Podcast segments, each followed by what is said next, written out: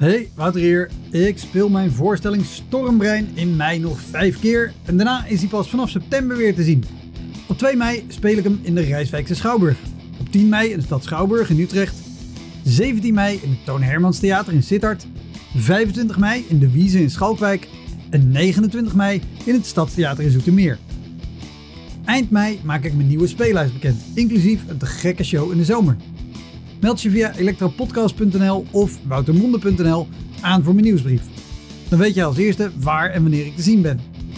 Sowieso is dat handig, want dan krijg je elke maand één mail met erin een overzicht van alle podcastgasten, de columns die ik die maand heb gedaan en alle shows die er in de maand erop gaan komen. Welkom, mijn naam is Wouter Monde. Dit is de Elektra Podcast. Een podcast waarin ik met collega's herinneringen ophaal aan shows die ze liever waren vergeten. Genoemd naar het roemruchte jongerencentrum Elektra in Sliedrecht, dat ooit bekend stond als de comedy hell.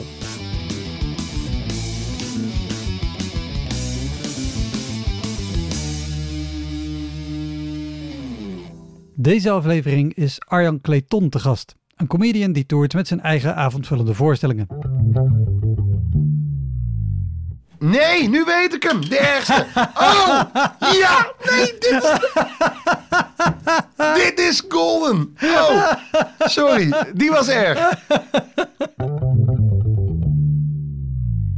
Arjan runt het impresariaat Grappige Zaken en hij is een van de eigenaren van Comedy Café Utrecht, dat in september 2021 opengaat. Heel veel plezier.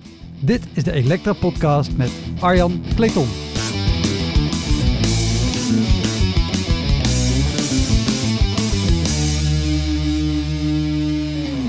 Maar we zitten hier in Amersfoort eh, op, op het hoofdkantoor van, van Grappige Zaken, want inmiddels heb je ook een impresariaat.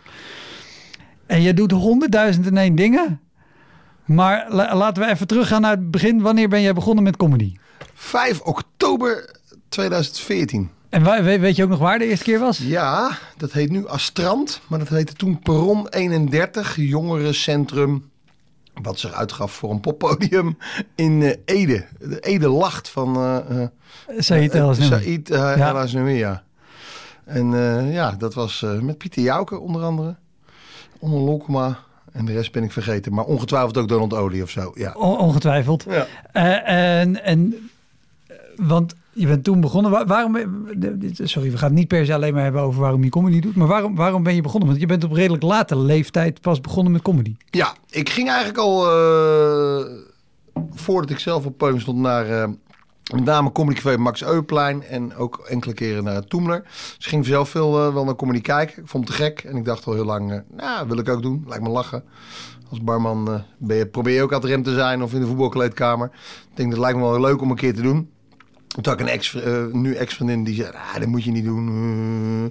Eh. En ze ging wel eens mee naar Comedy Café. eh, maar ja, nee, dat was hem niet. Toen ging die relatie uit. ja, op, nou, voor mij niet zo'n leuke manier destijds. En ik dacht, ja, fuck jou. Ik ga het podium op en ik ga ze even over jou vertellen. ja, en uiteindelijk zit ze ook in mijn eerste voorstelling. En dat is Erika. Ah, oké, oké, oké. Nee, dus dat, eh, ja, zo is het begonnen. En het was echt helemaal niet de bedoeling om, dat dit is eh, een beetje uit de hand gelopen. Dat was echt, ja, ik dacht bucketlist. Ik was, nou, dat was ik 37 of zo. Ehm, dus ik dacht, ah, ga ik één keer doen.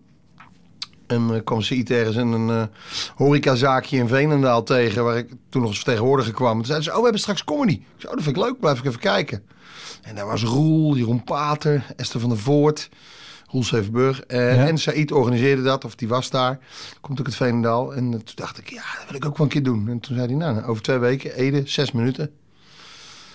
Toen dacht ik, nou, bucketlist ga ik één keer doen. En dat was echt het idee. Uh, beste vriend mee, stiefbroertje mee, die het ook met een GoPro had gefilmd. Ik heb dat pas nog uh, terug mogen kijken, die uh, vreselijke eerste opnames. In mijn hoofd was het heel goed. Uh, ja, dus dat was het, zes minuten. En, en ik vond het zo vet. Toen werd ik wel gevraagd nog wat, ja, wil je nog een keer? Of toen dacht ik, ja, moet ik dat wel doen? Op zich kreeg de mensen wel een aantal keer aan het lachen in die zes minuten. Wat, uh, dus mijn broertje zei, nou, zo, het was echt wel nice vergeleken met de rest. Ja, Pieter Jouke, die, die speelde het dak eraf. Dus dacht ik, nou, laat ik het gaan doen. En toen was ik die dinsdag en die woensdag daarna was ik in het Comedy Theater aan de Nes dacht dat die op woensdag of op dinsdag de open mic had. Ik dacht op woensdag. Woensdag. Ja. En op dinsdag in het Comedy Café, wat inmiddels net naar de Rozengracht was. En eh, daar zat ik toen eh, in het publiek. En daarna, eh, nou ja, de horeca in mij eindigde. Voor mij heb ik die, die dinsdagavond in mijn busje ergens eh, in Amsterdam-West geslapen. En eh, zitten zuipen met eh, Bram en Bob. En Bob zal niet gedronken hebben, maar eh, Jim. Eh, en toen zei Bob, ja, kom volgende week dan weer spelen. Nou, en, eh, Ja. toen speelde ik in één keer elke week in het Comedy Café op de Rozengracht. Ja, want, want dan begin je, dan zit je in, in de open mic scene en zo. Wat, eh, wat, wat, eh, als het zo begint, dat klinkt allemaal leuk. Maar ongetwijfeld kom je dan ook een keer op een plek dat je het besef hebt. Jezus, waar ben ik aan begonnen? Waar sta ik nu? Ja, ik, ik heb van tevoren hierover na zitten denken. Want ik Want dacht, ja, succesverhalen zijn heel leuk, maar daar Nee, wil je niks over Daar horen. hebben we niks aan, nee. Eh, en ik realiseerde me ook wel, zeker als je op latere leeftijd begint... je moet gewoon meters maken en eh, elke fucking open mic in de auto springen... en het hele land door. Eh, dus dat heb ik ook gedaan. Ik hoorde de laatste aflevering met Toby Kooijman. Toen, toen realiseerde ik me... Ik zei, oh, nog iemand van de Comedy Inc. generatie? Ja, Eh, zo voelt het wel. En ik heb ook echt in mijn eerste jaar volgens mij 60 keer of zo bij Comedy Inc. gespeeld. ja dat, dat, dat was een bureau dat organiseerde eh, open mics vooral. Ehm, door het hele land. Ja, ik heb wel eens van een horeca-relatie die ik kende begrepen dat ze gewoon, die stuurden gewoon naar eh, alles in de KVK waar horeca bij stond, gewoon een mailtje. hey, comedy, 125 euro, lachen, lachen. Ja, en daar heb ik op zich, eh, nou, ik moest lachen, dat verhaal van Toby Kooijman, eh, die vertelde een verhaal jong belegen. Was dat volgens mij in Alkmaar? Een plek in Alkmaar. Ja, Alkmaar, daar vertelde hij over die anekdote dat hij eraf gehaald werd eh, heel snel. Ja, het, het, verhaal was in het kort. Hij mocht een kwartier spelen, maar hij kreeg na drie minuten al een lampje. Je krijgt normaal een lampje dat je weet, oké, ik zit bijna mijn tijd, ik moet gaan afronden.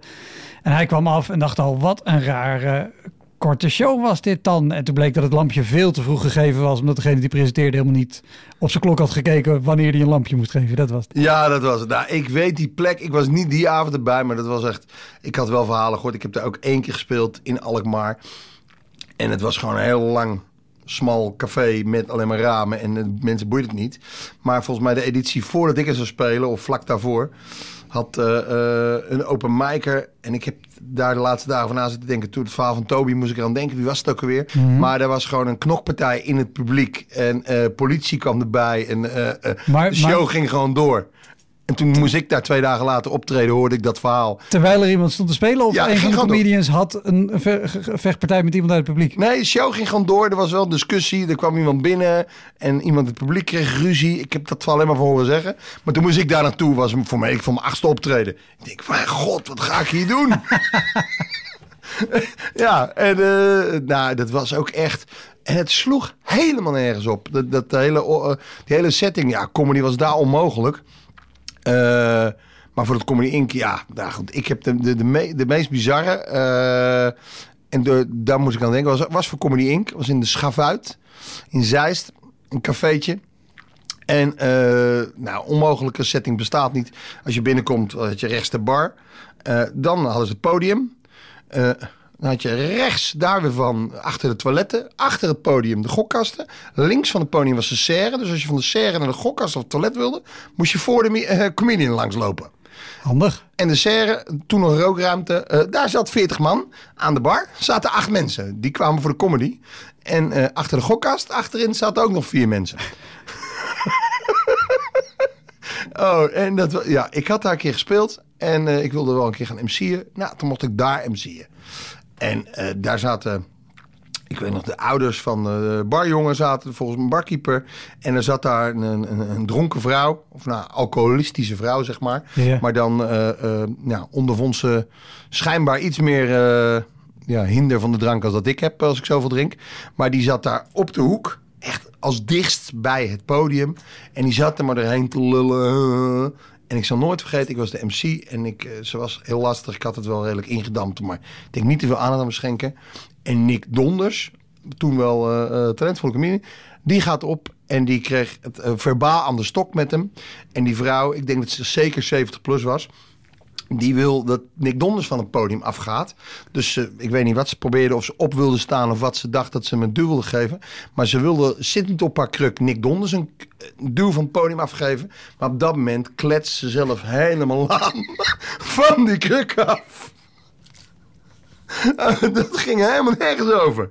En, eh, eh, eh, en om erop te vangen. Nick Donders geeft hem nog een beuk. Komt ze nog tegen de bar aan. En ja, dat was echt fucking gênant. Ze was helemaal lam. Toen heeft, weet ik veel, de buurvrouw of de dochter... kwam ophalen met de taxi. En die, die kroegeigenaar... Nou ja, als horecaman, die had je al lang niet moeten schenken. Die had je al lang... Ja, toen gingen ze een taxi voor de regelen. En de volgende dag zat ze er weer blijkbaar. En eh, ah. Dat was vrij terrible. En dat was mijn eerste keer MC. Maar de, en, eh, eh, op welk punt in de show was dit? Ik denk, eh, voor mijn gevoel, eerste helft. Want we hebben daarna echt nog volop show. we zijn gewoon doorgegaan. Die vrouw is afgegroeid in, in de... Volop show met zeven man publiek is, Ja, ja, dat was toen... is mooi omschreven. Ja, dat was toen echt... woe.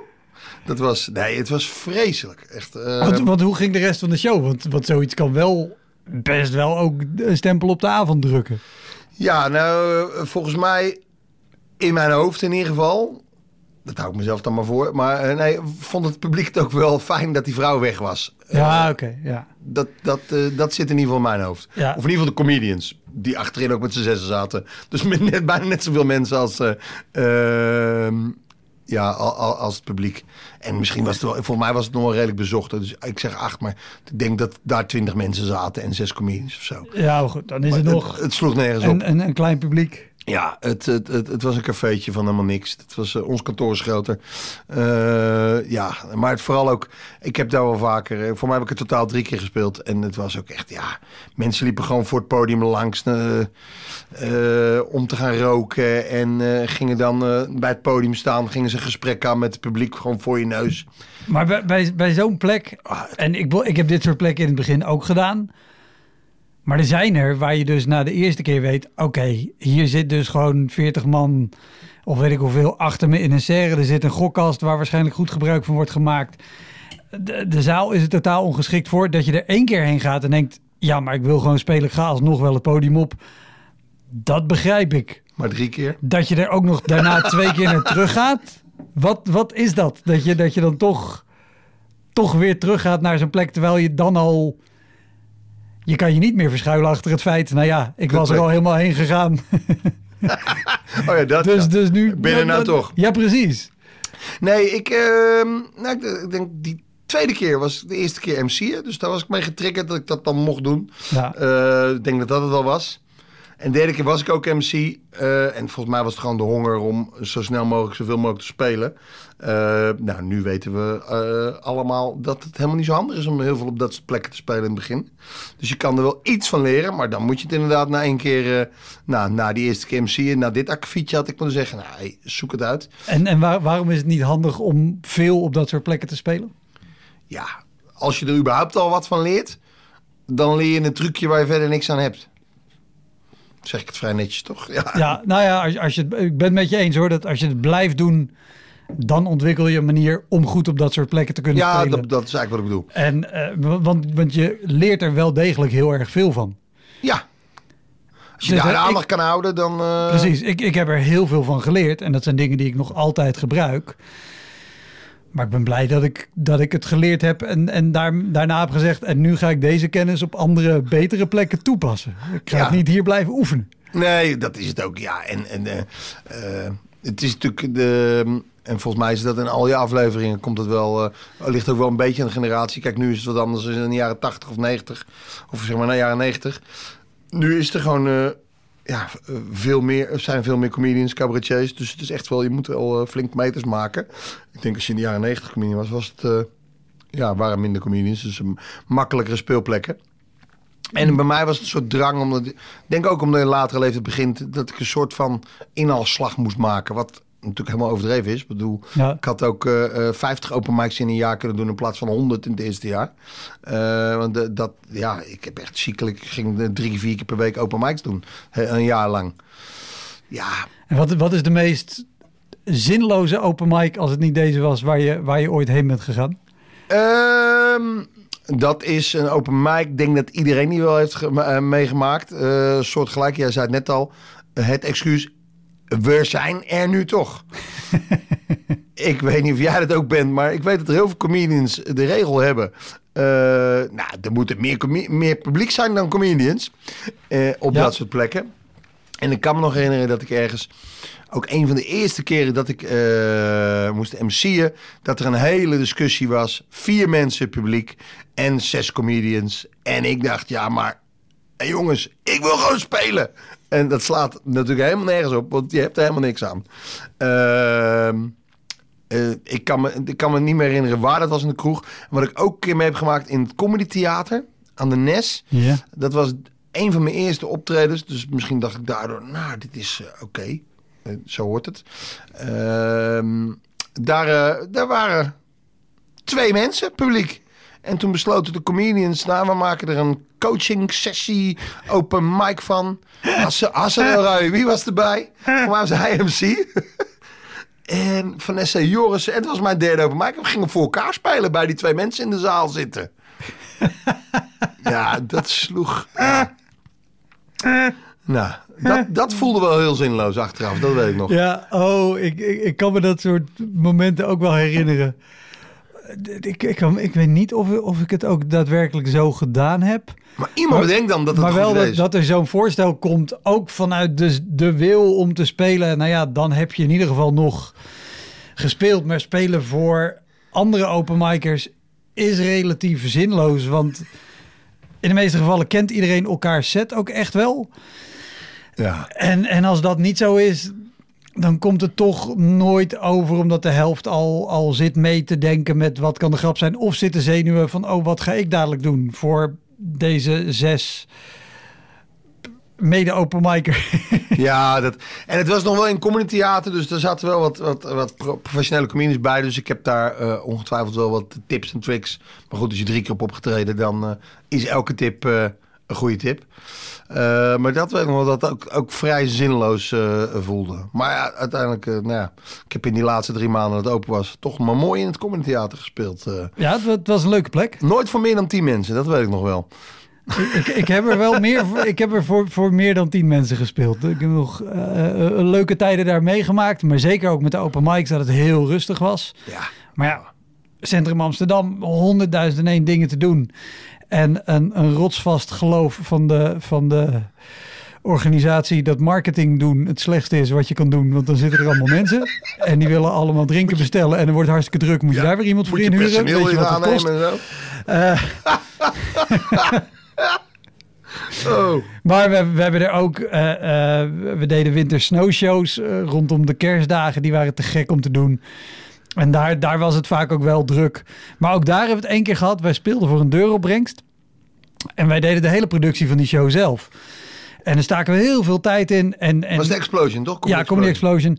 En achteraf gezien, weet je, wat wij er aan tijd en energie instaken om die shows op te zetten, dat kon eigenlijk natuurlijk nooit uitkomen wat we ermee verdienden. Maar het was te gek om te doen. En eh, ik zat daar destijds en Vanessa deed mee en Tex de Wit was erbij. Eh, Casper van der Laan, Gertijn Boersma, Roel Devenburg, Roel Severburg. Die deed mee. Dus het was te gek om te doen. En op een gegeven moment eh, waren we aan het opbouwen. En het, het was zo bizar.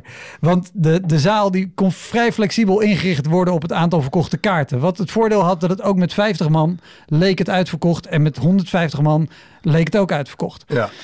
En op een gegeven moment kwam, eh, eh, kwam Frans, de, de eigenaar en, en de baas. En die zei terloops, ja, ik heb de telefoonnummer naast gelegd. Want die mensen blijven me bellen. Jezus Christus. En ik werd er zo... Ik, nou, ik ben naar Menno gegaan, Menno Stam. Eh, nu eh, een van, van de, de mannen achter eh, PNP Producties. Die doen onder andere, eh, produceren zij heel veel voor tv en voor celebrity stand-up en de roast en zo. En hij leidde dat. Ik ben naar Menno gegaan. Ik- Oké, Menno, ik, ik hoor net dit. Ik ga hier zelf niet op reageren. Maar doe hier wat aan. We kunnen nu kaarten verkopen. We kunnen iets terugverdienen van al het geld en alle tijd die we hierin Maar hebben dat was gestoken. jullie ook nog, dat zit ik nu te denken. Jullie speelden ook nog voor Doorshare. Ja, we speelden voor de deuropbrengst. Dus, Dus hij gooide gewoon jullie geld weg. Precies, dus, dus omdat hij het te veel werk vond om de telefoon op te nemen en kaarten te verkopen. Maar gewoon elk, elk tientje wat er binnenkwam was, was eh, weet ik veel, 8 euro voor ons als collectief. En wij waren ook nog eens met z'n achter die het opzetten. Dus dat, dat- oh, dat, was, ja, dat was een bijzondere avond. Maar wel hele leuke shows om te doen. Casper van der Laan als een, als een dronken Sinterklaas. Die had een geweldige sketch ervoor geschreven.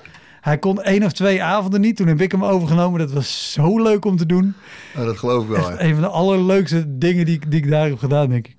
Ja, volgens mij is dat wel een legendarische plek. Dus ik vind het tof dat ik er nog gespeeld heb. Al was het dan eh, Ja, toen ik mijn eerste stapjes zette. Maar eh, en je zei eh, net terloops bij, de, bij de eerste keren dat, je, dat je wegging en dacht, nou, volgens mij was het wel oké. En dat is inderdaad de instelling die je nodig hebt als, als beginner.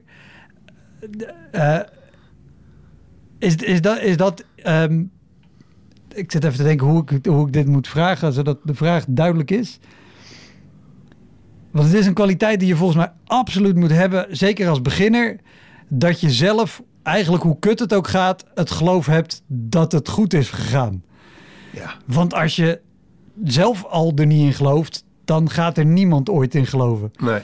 Eh, maar volgens mij neem jij het ook wel vaak op of kijk je terug, weet ik wat. Wat, wat zijn shows uit het begin waar je nu op terugkijkt en denkt, oeh, daar dacht ik zelf van dat het best oké was.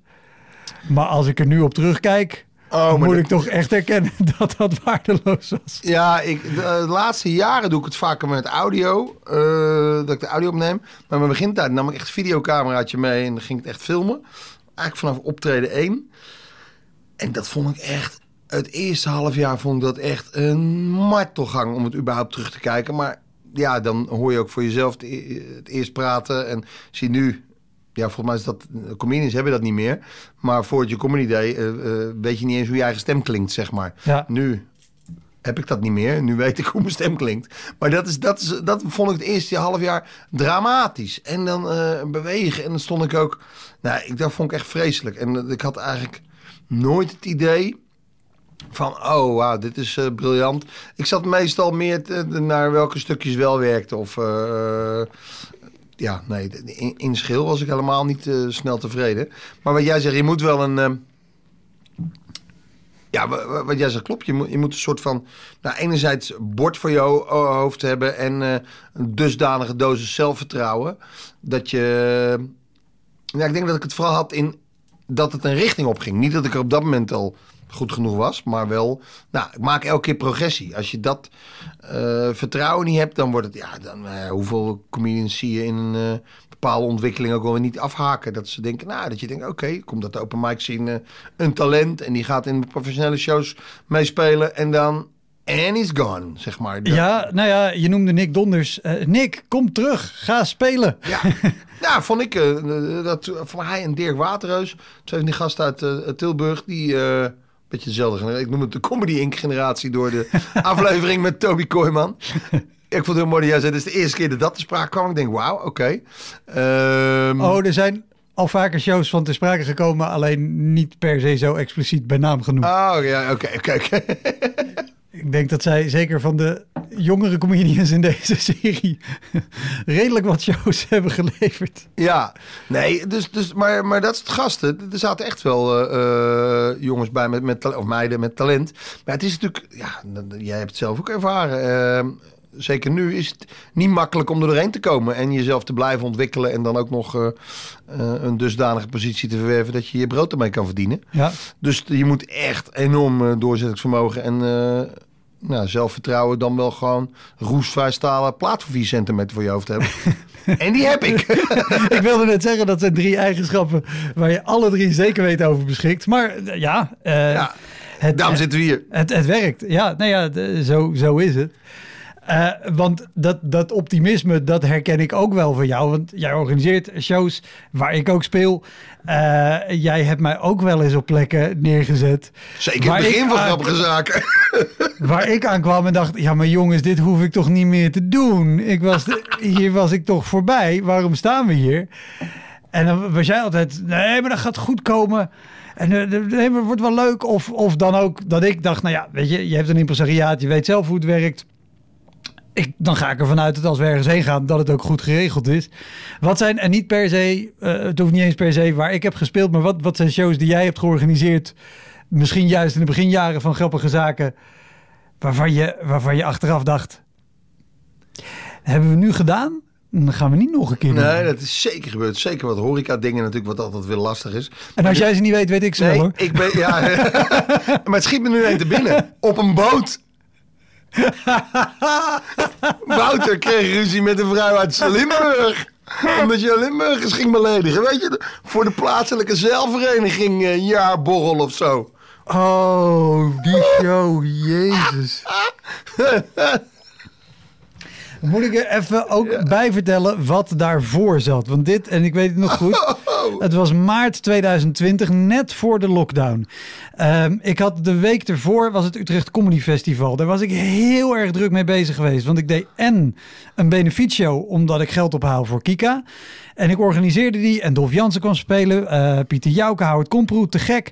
En onwijs eraan getrokken om daar genoeg mensen heen te krijgen. En die kaartverkoop wilde maar niet. Want, want iedereen had al door, er gaat iets aan de hand zijn met dat corona. En je ging marathon lopen op het Ik, festival? ik heb op het festival een marathon gelopen en daarna nog opgetreden. Maar ik kon pas anderhalf uur later beginnen dan gepland. Dus ik moest een stuk harder lopen dan gepland om dat nog op tijd te doen. En de stress van die hele week, weet ik wat. Dat was op vrijdagavond. Dan moest ik op zaterdagavond ook ergens spelen. Ik weet niet meer waar. Op zondagmiddag? zondagmiddag moest ik eerst de opwarming doen bij Zondag met Lubach. Dan zou ik deze show doen, maar dat was vlakbij Amsterdam.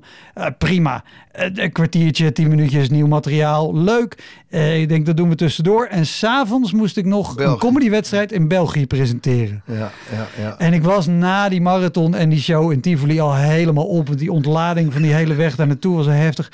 Die zaterdagavond, ik weet niet eens meer waar ik heb gespeeld. En ik kom daar dus aan in die, in die jachthaven. En het is gewoon een, een kantine. Ja. Een, een loods. Nou ja, geen loods, maar een, ja, een, grote woonboot. Met 10, 12 man wat er stond. Eén zo'n grote boombox met een microfoon die er recht geplucht ingaat. Oh, het was echt vreselijk. Eh, ja, nou, dat is iets wat ik georganiseerd heb. En eh, eh, ik was erbij. Ik weet niet of jij MC was of gewoon... eh, Ik was, ik was eh, geen MC gelukkig. Ik, ik speelde gewoon. Ik weet niet meer wie er wel MC'de. denk ik zelf. Dat zou goed kunnen. Voor mij eh, was het Herbert Jansen beste optreden ooit voor zijn eh medekakkers. Maar jij begon over Limburg en in één keer iemand uit het niks werd boos omdat ze haar voorouders van 300 jaar geleden, ze zelf was zelf al 80 denk ik, die kwamen ook uit Limburg. Oh, je hebt zo'n stukje over Limburg. Ja, ik Oh. heb een stukje over Brunsum. En het viel. En ik heb dit stuk vaker gedaan. Ook zelfs in Limburg. Voor Limburgers. Met Limburgers in de zaal. Valt dat uit? Valt altijd goed. En die mensen kunnen er zelf ook om lachen. En er zit ook duidelijk in dat het niet gaat om Limburg. Maar gewoon om een specifieke gebeurtenis. In een specifiek plaatsje. In nou, dat wilde er. Dat kwam niet door de laag plamuur op de gezicht heen. Oh.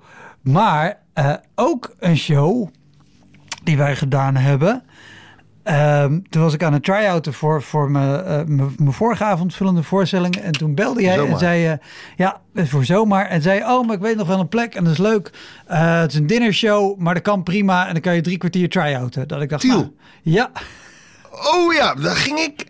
Ik weet nog, dat ging hartstikke lekker, ja. maar bij jou niet zo, nee, dat weet ik nog. Maar dat was ook onmogelijk uiteindelijk. Dat hebben we niet meer gedaan daarna. nee. Want, want de setting was ook redelijk onmogelijk. Ja, dat was. eh, nee, maar dat is zo'n avond. Nou, ik denk dat ik daar zelf ook het op, de- mijn eigen opnames niet heb teruggekeken. gekeken en gewoon dacht, ja, ik ging best goed. Nee, dat was. Ja, dat sloeg helemaal nergens op. Nee, ja, als, als comedian, maar ook als organisator. Ik kwam. hangt hier ergens een poster of ergens anders een kantoor. Kom ik een poster te... Of deze, ja trouwens hier. 9 januari 2015 organiseerde ik in Den Bosch Kraken Comedy. Toen was ik drie maanden comedy aan het doen. Ging ik al shows organiseren.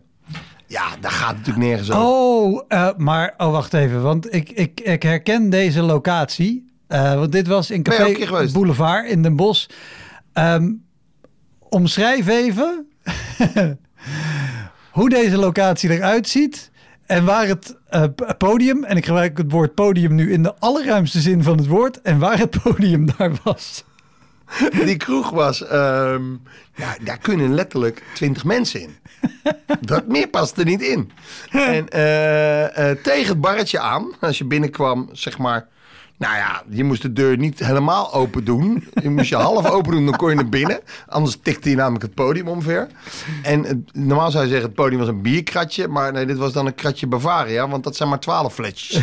dat podium was zo klein. Dat was een half voor een bierkratje. Ja, dat was... eh, het was uiteindelijk waren dat nog wel leuke shows. Het was een soort open mic. eh, het maar het was zo klein. Eh, het ging, ja, er kan 20 man publiek konden in. En dat zat dan ook helemaal op elkaar gepropt. In mijn hoofd 20, waarschijnlijk 14. Maar eh, ja, nou goed, ik kan die pose met ophangen tegen. Dan doe je dus vier maanden comedy, ga je shows organiseren. Ja, dan weet je nog niet eh, wat je nu weet in ieder geval. Dus dat, eh, daar zitten zeker wat eh flaters bij. Maar ik vond het daardoor wel leuk om het op te hangen. Ja, ja, ja. Nou ja, het, het- het was daar ook een leuke show. Maar ik weet dat het ook een show was dat ik, dat ik er binnenkwam en dacht... Dit kan niet. Maar, maar hoe dan? Ja, het, nou ja, aan de ene kant, dat is natuurlijk, en dat komt vaak terug in deze podcast, het kan niet. En toch probeer je het wel, omdat je denkt, het kan wel. En, en er zijn van die avonden, dan klikt alles in elkaar en dan, dan kan het ook wel. Juist omdat iedereen bij elkaar ongeveer op schoot zit en, en er zo dicht op staat. Ja. Maar oh, het, het is, als je daar aankomt, is het wel dat je weer zucht en denkt, oh, maar waarom gaan we dit? Nee, dat is, dat is, dat, ja, nee, daar heb ik mijn lesjes wel van geleerd. We doen wel wat horeca dingen, maar dan moet het eh, kloppen. En vooral verder focussen we vooral gewoon op shows in theater en poppodia. Gewoon waar alle omstandigheden in ieder geval goed zijn. Dan is het al moeilijk genoeg om een goede show nog steeds te organiseren. Absoluut. En, eh, Want qua, qua lessen leren en lessen toepassen, we hadden het in het begin over eh, die, die, die show in Zeist. En dat je van dat soort shows van alles kan leren, maar dat zodra je dat weet, dat je er ook moet zorgen dat je, dat je die kennis ergens anders gaat toepassen. Weet jij shows te herinneren? eh, ook bijvoorbeeld, eh, ik weet dat je ook wel eens bedrijfsklussen doet. Ehm, eh, over watersporters gesproken. waar je Oh. dacht, oh, nu, nu komt die kennis die ik daar heb opgedaan goed van pas. Ja, nee, zeer zeker. Ik heb, ja, nu in die online periode zijn er ook wel weer gekke dingen. Daar heb ik denk ik mijn allerergste optreden ever. Maar ik weet niet of ik het jou verteld heb, watersporters. Eh, eh, ik heb ooit een, eh, een van de eerste bedrijfsklussen die ik met grappige zaken aannam. En daar toch te veel geld. ze hadden niet genoeg budget om gewoon normaal bedrijfsklustarief te betalen. Dus toen, eh, volgens mij, ik weet niet of ik mensen gevraagd heb, maar eh, eh, als ik ze gevraagd heb, hebben ze allemaal voor de eer bedankt. Want het, het budget was volgens mij 400 euro of zo voor 20 minuten. En het Ja, was en, en, en met, met, voor de duidelijkheid, voor geld voor, voor een bedrijfsklus bedoel jij, ze hadden geen geld over om iemand echt gewoon materiaal op maat te laten schrijven over die mensen, over de gelegenheid. precies. Wat eigenlijk het enige is wat, wat kan wat echt goed werkt. Ja, ik had een bedrijfs, een van de eerste bedrijfsklussen, die heb ik zelf gedaan uiteindelijk. Eh, en nu gaat dat prima, maar toen sloeg het nergens op en had ik ook de, de het was niet aangekondigd. Eh, dit was voor de Nederlandse Vereniging van Waterschappen. Met de dijkgraven en eh, de hele rattenplan. Die hadden een dag congres gehad. En die hadden bedacht aan het eind van het congres, wat zo vaak. iemand- Sexy bedrijfstak ook. ja, oh, past ook heel erg bij mij. Maar ze vonden mij de geschikte comedian. Want na mij, de barman comedian, eh, eh, was de borrel. Dus ja, dan pas ik altijd natuurlijk. Ik dacht, oké, prima. Maar ze hadden dus eh, congres gehad. Allemaal lezingen, zware kost, vergaderingen en weet ik het allemaal wat. En ehm, eh, niet aangekondigd dat er comedy was. Nou, dat is natuurlijk al de doodsteek. Dat is al vaak Ja. ter sprake gekomen. Niet aangekondigd. En ik stond daar op een podiumpje. Daar zaten 70 mensen uit het hele land. En een dijkgraaf is zeg maar de eh, burgemeester van een waterschap. Eh, dus dat is allemaal aan regio's eh, gebonden. En uit elke regio had je een, een dijkgraaf en er is nog een, een term. Dus overal kwamen dan twee mensen van de... Dus er zat 80 man die elkaar één keer per jaar op zo'n congres zien. Eindelijk kunnen bijbabbelen. Je voelt hem al aankomen. En één muts, nog niet eens twee mensen van het hoofdkantoor. één iemand wist dat dit kwam en vond dit leuk. Die andere 79 vonden het niet leuk. Die wilden met elkaar babbelen en borrelen. En ik zat daar En het ging helemaal kut. Helemaal dood. ja, maar één ding heb ik wel geleerd. eh, eh, ongetwijfeld van eh, jou of Harry of andere mensen. Altijd je tijd volmaken. Als je een factuur wil sturen. Zeker met een bedrijfsklus. en ik zou tussen de 20 en 50 minuten doen. En ik heb vier keer op mijn klokje eh, eh, staan kijken wat ik... eh, nou, ik zie jou wel eens doen. Of, of, of met een set die op een... gewoon, ja, subtiel op een klokje kijken. dat doe ik nooit. Dat vind ik bij mij altijd heel stom staan als ik dat zelf terugzie. Ik heb toen denk ik... Iedere 15 seconden op mijn klokje gekeken. En eh, eh, na 20 minuten en een halve seconde ben ik het podium afgerend. Ik heb geen gedag gezegd. Ben in de auto gestapt en naar huis gegaan. En ben de factuur gaan typen. Nee, ik heb echt niet eens gedag gezegd. Ik, eh, nee, dat is ook echt. Dat zou, dat nou, ik ben in commercieel en netwerken wel goed. Maar toen, ik voelde me zo in mijn anus genomen. Zeg, ah, ik voelde me zo vies. Door een dijkgraaf. Nee, dat was echt vreselijk. En die vrouw, eh, ja, en wat ik alle trucjes, alles, niks werkte. Het sloeg helemaal niet. Ik kan er nog kwaader worden. Nee. Ze zaten wel allemaal en er was geluid. Ja, nou ja. En snoep. Snoep was ook snoep. nee, het, was, het sloeg niet. Ik heb wel van tevoren een buffetje en zo eten. Het was allemaal... Ja, het, dat. Oh, en en, en, en heb, je, heb je dan een reactie van die lui gekregen? Of gewoon de Ja, ja. gestuurd en niks meer gehoord? Nou, ik heb ze daarna nog wel gebeld. Ik denk, dat is helemaal niks. eh, eh, want ik denk, ja, ze doen over drie jaar weer een congres. Eh, dus ik heb daarna wel contact gehad. En uiteindelijk prima. Ze snapt ook wel dat... eh, ik had van tevoren namelijk wel gezegd... het is handiger als het aangekondigd wordt. Eigenlijk wil ik gewoon dat het gebeurt. Ja. Nou, zij heeft mij overtuigd waarom ze dat niet nodig vond. Want zij had bedacht dat het een goede verrassing was. En ik heb vijf keer gezegd, dat weet ik nog aan de telefoon. En ik heb een volgesprek daar gedaan op kantoor. Voor, al dat, voor dat megabudget. Sloeg ook nergens op, want ik ging geen maatwerk maken. Dus waarom heb je een volgesprek?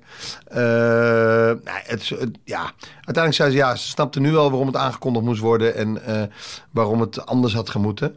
Dus we hebben daarna nog wel eens een keer contact gehad. En een, eh, heb ik een andere offerte voor een soortgelijke aanvraag gedaan. Ja, die werd het niet. Dus ik dacht, ja, als ik iemand dit aandoe, dan moet je Ja. er ook dik voor betaald krijgen. Nee, dat is... Nou ja, als je iemand dit aandoet, maar dan, dan moet je zorgen dat de omstandigheden kloppen en dat je gewoon iets maakt wat aansluit op die mensen. Precies dat. Het moet maatwerk, anders kan Oh, het maar niet. ook de, de eigen wijsheid van mensen. Want, eh, eh, en dat hebben we verder nog niet benoemd. Je zei net al even, de barman comedian. Jij komt uit de horeca.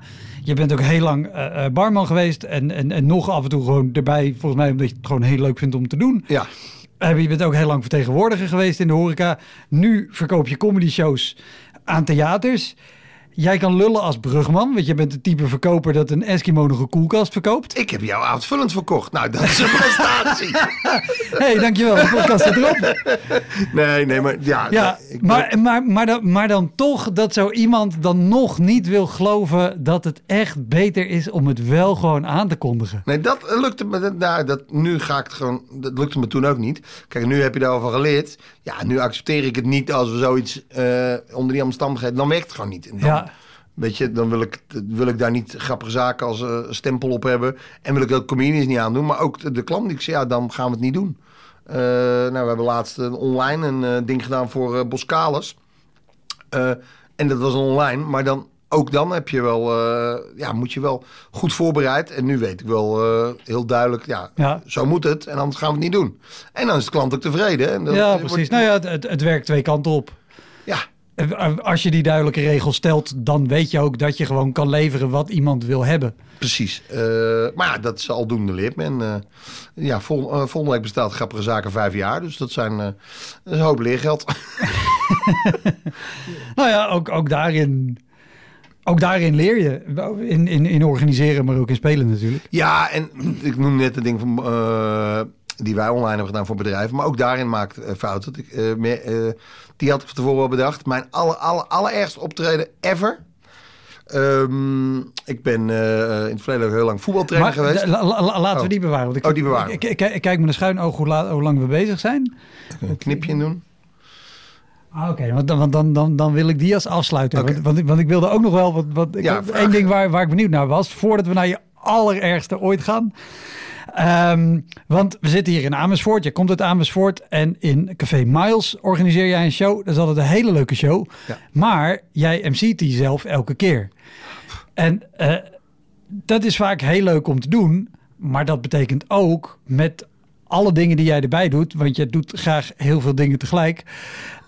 Je hebt daar niet elke maand nieuw materiaal waarmee je een hele show kan MC'en. Nee. En het publiek komt daar regelmatig terug. Ja, zeker. De helft is. het, eh, of de ene helft is terugkerend publiek, de andere helft kent mij persoonlijk.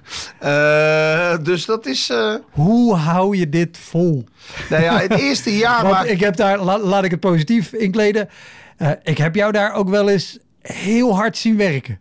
Ja, dat is, dat is, maar ik vind het ook wel lekker om die plek. we gaan daar, het goed is, in juni ook weer starten. Ehm, en in het begin maakte ik wel de fout om nog een keer een bit te herhalen. Nou, inmiddels heb je wel genoeg materiaal. Maar ik ben nu elke keer wel met nieuwe ideetjes. Eigenlijk de laatste twee jaar, als ik dat doe, is het nieuwe ideetjes en crowdwork.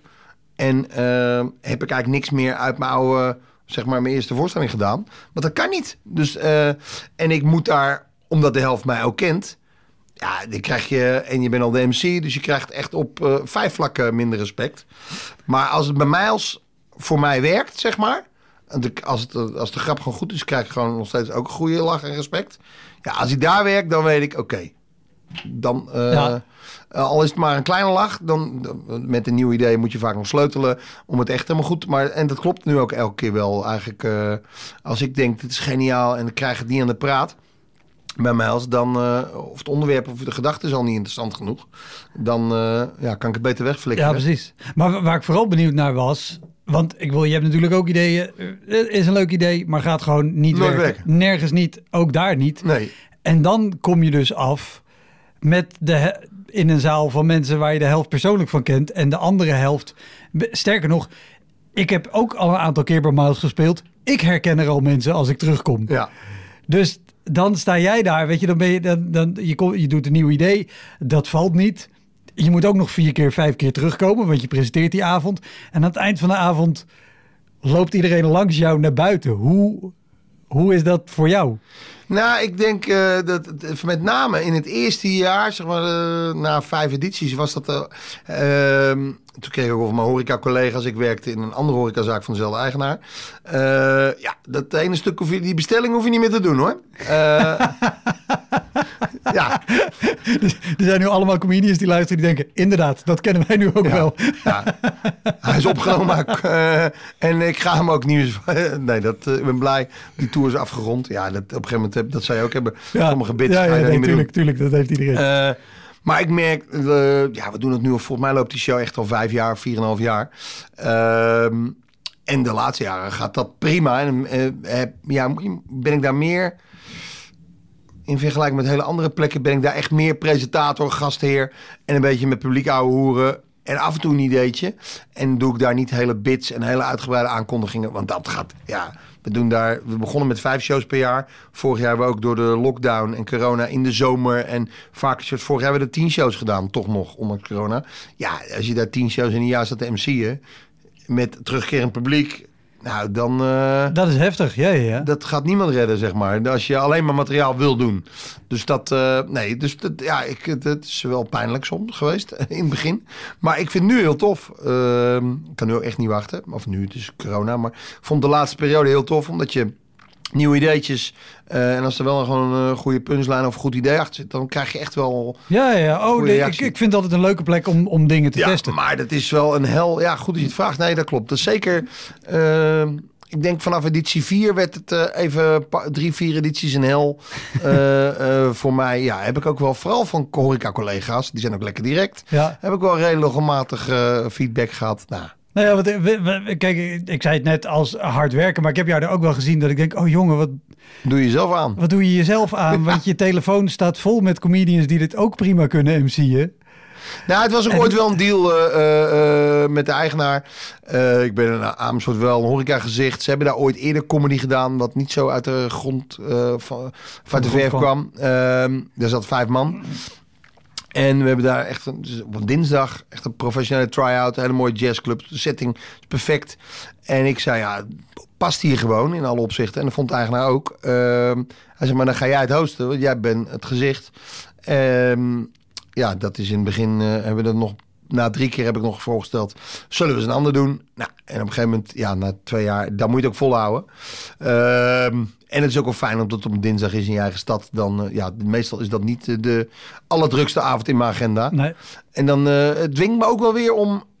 Ja, richting Miles die laatste week schrijf ik toch altijd wel wat ideetjes. Ja. Ga ik wel schrijven. Want dan denk ik, ja, fuck. Het is niet af te gaan om voor collega's, maar zeker mensen die je kent. Ja, dan wil je wel met iets komen. Ja, ja, ja. Dus je moet wel...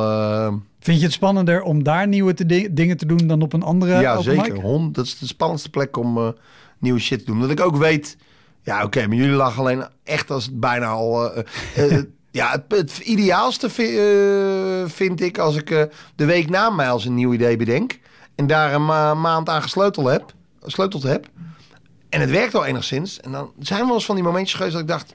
oké, wat kan ik doen bij Miles? Dat is altijd een soort eh, notitiedingetje. eh, wat kan ik doen? Hé, hey, maar dit heb ik nog nooit bij Miles gedaan... want dat is drie weken oud.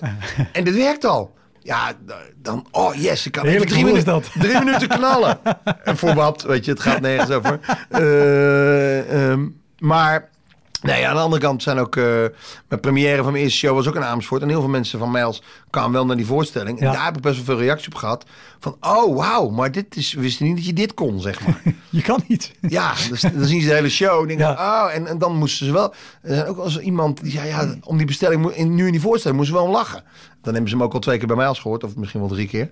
Ja, dus dat is weird. Maar, eh, nou ja, je hebt zelf ook superveel ge-MC'd. Dus eh, Ja, ja, nou ja, ik, ik, ik ken het helemaal. In het begin organiseerde ik een open podium in, in Amsterdam. Wat heel leuk was om te doen. Frida, of niet? Was dat? Ja, de, de Zalige Zondag. Eerst Café Wilhelmina, een aantal keer. Later Café Frida.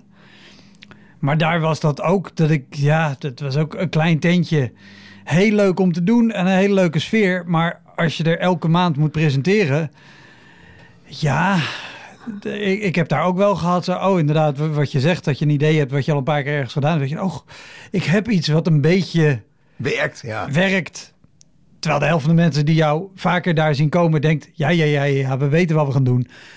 Laat nou maar gewoon de mensen op het podium waarvoor, waarvoor we gekomen zijn. Ja, dus, dus nee, ik denk dat daarom ook wel mijn fanatisme erin zit om eh, eh, gewoon heel veel shows te boeken en, en eh, nieuwe plekken te creëren. Ja. Zodat je gewoon weer naar een andere plek kan, ja, waar je ook gewoon kan testen en dingen kan doen die al enigszins werken. Je ergste show ooit. Online.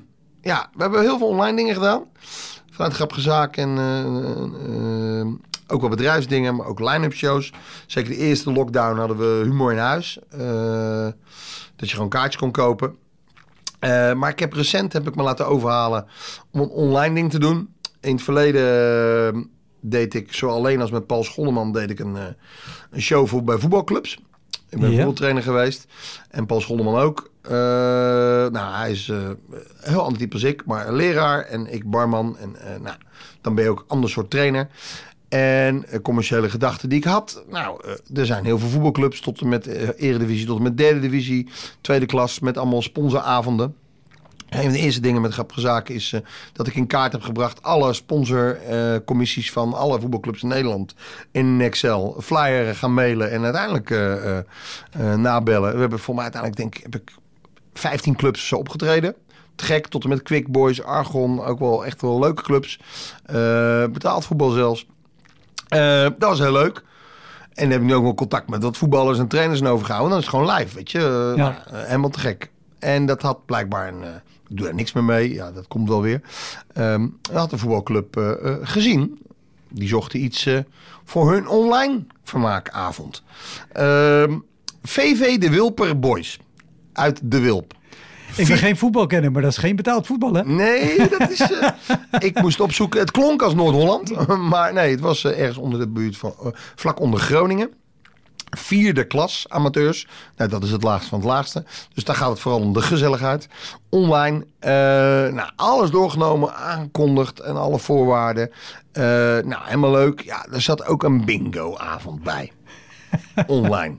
En er kwamen steeds meer dingen bij. Een week later, ja, we gaan ook nog dit doen, ook nog dat doen. En het basisidee was gewoon leuk speech van de voorzitter en comedy en eh, eh, een bierpakketje wat je besteld eh, kon hebben. Maar uiteindelijk was het speciaal bierpakketjes met etiketten van de Wilper Boys en online bingo. Ik kreeg ook van tevoren zo'n speciaal bierpakketje opgestuurd.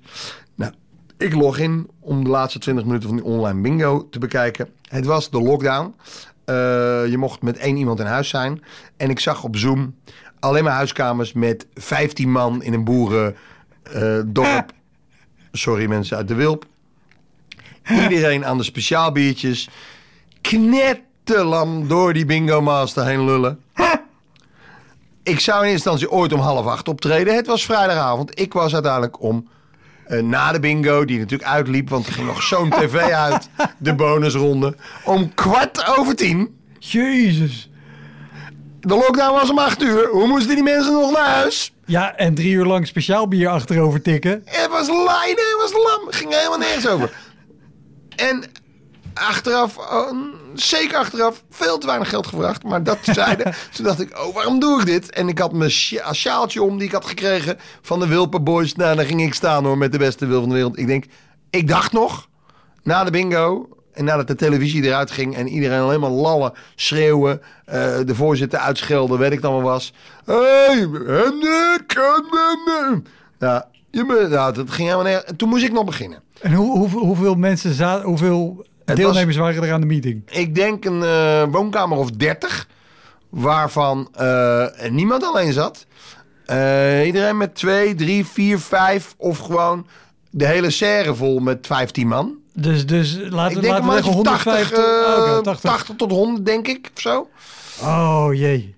Oké, ja, Jij dacht na de bingo en de tv lukt het misschien nog wel. Ja, ik, nou, ik, dacht- ik dacht nog, ik krijg ze in ieder geval de aandacht, dacht ik. En eh, ehm, nou, ik heb, een, het sloeg helemaal nergens op. Ik heb nooit geen aandacht. Kijk, normaal die voetbalshows. Ik heb eh, heel lang een column op een eh, sportradiozender gedaan. Ik heb redelijk veel voetbalmateriaal. Denk wel een uur. En dan normaal, dat gaat, eh, ja, en een beetje barman ding erbij. Ehm, en herkenbare dingen over voetbal. Dat werkt altijd eigenlijk heel erg goed. Ja. Nu, ik heb letterlijk niet een halve seconde de aandacht gehad. Want de verbinding, de vertraging. Er waren twee woonkamers die hadden bedacht. Maar wij hebben hier geen zin in. Die gingen er doorheen blaren. De eh, organisator die zat in de kantine die. eh, Bingo op te ruimen. Dus die ging, er was geen moderator. Er ging niemand gemute worden. Oh. Nou, jij hebt ook veel online gedaan. Er zat 15 woonkamers door elkaar heen te titteren. Niemand kon mij verstaan. En ik dacht alleen maar, oh ja, je tijd volmaken voor je geld. en, en- maar er werd helemaal niet geluisterd. En ik zei, ja, ja, ja, ja, ja. En eh, dat is de, ik heb ook mijn tijd niet volgemaakt. Ik zou 20 minuten minimaal doen. Eh, Wat al best lang is online. ja, zeker lang. Maar ik dacht, ja, leuk, voetbal. Ja. En, eh, Ja, ja, ik ja. heb eh, bij Quick Boys, eh, ik deed eerst dat met Paul Schoon, toen moest ik alleen. We zouden samen altijd drie kwartier doen. En toen bij Quick Boys heb ik drie kwartier in mijn eentje gedaan. Ja, dat liep uit. Vak was ik een uur bezig, weet je. Ja. Maar in zo'n voetbalkantine en een beetje improv en alleen maar voetbal. Ja, dat is fantastisch. Eh, dat vind ik echt leuk om te doen. Dus ik had hier ook echt wel zin in. Ik denk, nou, dit is helemaal mijn humor. Mensen, maar er zat echt... Ja, op een gegeven moment ging de voorzitter ging, eh, wel eh, iedereen op mute en even inbreken. Ja, maar jongens, dit kan niet. Geef die man even aandacht en liefde. En toen iedereen weer een mute. Klootzak, hij moet zijn bek houden. Dit en dat. Oh, ja, het ging helemaal nergens over. Ze begonnen te schelden, te tieren. En toen begonnen de een tegen de ander. Er waren, voor mijn gevoel waren er twee huiskamers wat ik kon zien met gezinnetjes. Dus zeg maar eh, eh, kids in de twintig en dan de ouders erbij. Die zaten serieus te luisteren, probeerden te luisteren. Maar je kon niet eens... Je kon een puntje aan, kon je niet eens horen. En toen zei hij op een gegeven moment... Ja, maar Remco, nu moet je echt kappen. Dit is echt een leuk club. Betaalt er heel veel geld voor. Wat betalen ze meer geld voor? De fucking amateur, dit en dat. Nou, dat... Oh, oh. En toen dacht ik... ik heb, eh, volgens mij heb ik jou, het ook verteld. En ook tegen andere jongens van de Knockout Comedy Crew en andere comedians. Ik zei, ja, dit, dit is echt mijn alle, alle, allerergste optreden ooit. en sindsdien ben ik ook in die digitale aanvragen, dacht ik, ja, we gaan gewoon weer bijna open. Eh, laat andere bureaus, weet je. Eh, ja, goed, dat ding wat Boskalis en wat andere bedrijven. eh, gewoon, het kan wel.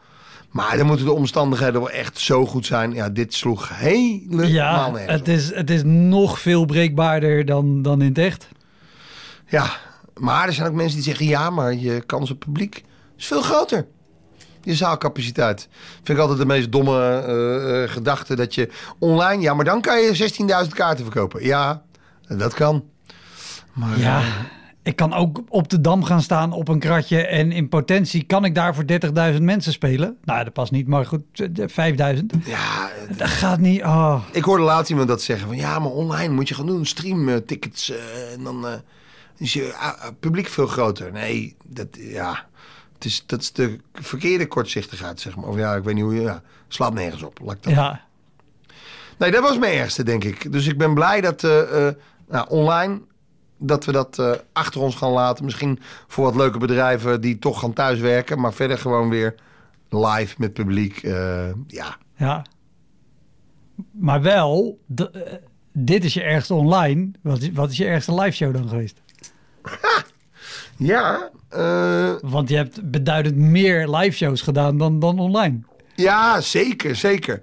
Ik, ehm, nou ja, die, die met die waterschappen was natuurlijk wel erg. Eh, maar ik denk, ja, qua omstandigheden, ja, ja, ik denk dat het die waterschappen was. Want dat was gewoon een combinatie van, eh, ik bedoel, je podcast gaat niet voor niks over ja, optredens die je liever snel vergeet. Maar ik ben ook wel eens dood gegaan, zeker in de beginperiode, op een plek waar eigenlijk alle omstandigheden goed waren enige omstandigheid die niet klopte, dat was mijn comedy skill, zeg maar. Ehm, dus ik denk dat het. eh, Maar, ja, maar, maar, maar dan van zo een, weet je, weet je er daar nog een van die, die echt binnen is gekomen, zeg maar? ja, ik heb wel eens een. eh, nou, van een niet nader te noemen. Organisator eh, uit Haarlem. eh, ook ergens in een kroeg. Dat het hem. Dat hij. eh, ja, comedy. Het kon niet. Van die mensen. Ik, letterlijk als een café-eigenaar mij vraagt of we comedy gaan doen. nou, ik, om heel makkelijk uit te leggen welke voorwaarden nodig zijn. Dan zeg ik eigenlijk altijd, nou, wat je wil voorkomen is wat ik ooit in het begin heb gehad. Is dat, je, dat ik in een hoek grapjes ga staan vertellen. Doe maar een paar grapjes. En dat er vier mensen zitten in de kroeg. Die zitten toevallig aan de bar en die draaien zich om en denken... hé, hey, waarom klets je door mijn biertje heen? Precies. Eh, en dat is eh, zo geweest. En toen ik weet ik dat ik MC'de voor, eh, voor deze organisator. En dat hij zei, oh, maar ja, kan goed met de horeca, regel ook even alles, dan kom ik zelf niet. ja, en nou, ik denk dat ik toen twee jaar bezig was of zo. En ja, waar- open mic met, weet ik veel, zes comedians en echt acht mensen publiek. Waarvan de... Nee, nu weet ik hem. De ergste. Oh, ja. Nee, dit is... dit is golden. Oh, sorry. Die was erg. Van diezelfde organisator eh, eh, heb ik opgetreden in Café de Oude Enge in Soest.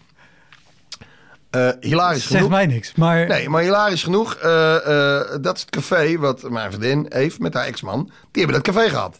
Eh, dat wist ik toen niet. Maar wij moesten daar op een zondagmiddag ehm, moesten daar optreden. Toen was het niet meer van hun. Maar de- nou, zondagmiddag. Daar was ook Utrecht Ajax en Formule 1. Nou, daar begon het dan mee. En ik moest daar optreden. en, en ook even Utrecht-Ajax in de regio Utrecht. Dat is best wel een dingetje. Ja, en, en, en eh, ja, degene die niet voor Utrecht is, is voor Ajax. Wil dat, wil dat zien. En ook Formule 1 met Max Verstappen. Ja. Het, is een, eh, het is de middag dat de Knockout Comedy Crew ontstaan is. Want wij hadden, moesten daar met een paar mensen spelen. Eh, we hadden eerst een andere naam voor ons collectief. En we hadden met iemand afgesproken. nou, we zouden toen op gaan splitsen. Paul Scholderman zou in zijn eentje verder gaan. En we gingen daar smiddags afspreken om met wat comedians te gaan vergaderen over... Nou, we, traden samen op, organiseerden dingen. En eh, nou, ieder ging zijn eigen weg. Maar we gaan dan s smiddags om drie uur die show. Spreken we twee uur in het kroegje af. Gaan we vergaderen eh, hoe we dat gaan doen. Nou, dat was al voor sommige mensen een pittig gesprek. Er waren wat mensen die onderling een discussie hadden. En was met Oscar Arnold... eh, ehm, ja, Paul Scholderman in ieder geval, Gene van Seveter. Nou, waren nog wat mensen... Eh volgens mij een stuk of zes, zeven comedians. Maar we stonden op het biljart. Nou, dan sta je ook al veel te hoog. en, eh, eh, maar de tv's bleven aan. ja, Utrecht Ajax en Max Verstappen. Maar wij hadden ook nog eens een keer dat gesprek gehad. Ehm, en ja, ik wilde vanuit grappige zaken een Knockout Comedy Crew een label creëren. En dat was best wel wat pittig. Dus er was ook wel spanning als comedians. Ik moest MC'en. En iedereen had ook... zat- Ja, er zat bij iedereen ook wat spanning op. Maar uiteindelijk, er was denk ik een mannetje of dertig eh, in, die, in die zaak. Waarvan de acht echt gewoon gericht voor comedy waren. Was, die kwamen echt speciaal voor die show. Want vroeger hadden ze daar eh, de Comedy Train. En dat ken ik nu van de verhalen eh. Van de eigenaren daarvoor. Daar hebben ze de Comedy Train on tour gehad en alles. Het kon daar wel, maar toen was het in het zaaltje achter en niet voor in het café. Dat maakt een wereldverschil. Ja, dus die mensen die ooit naar de Comedy Train... Want ze zeiden, ja, Peter Pannenkoek, eh, volgens hun is die daar begonnen. Nou, ik, ik denk het niet, maar, eh, maar goed. Dat vinden de mensen altijd leuk om eh, te Ja. zeggen. Ehm, maar die hadden allemaal gespeeld. En er was ook gewoon een tientje entree, eh, eh, begreep ik. En er zat er gewoon een paar, eh, ja, 200 man of zo. Nou, dat, dat werkte goed. Maar nu 30 man. 30 man, waarvan 8 voor de comedy kwamen. De rest zat aan een ronde bar. Naar de bar en de tv's te kijken.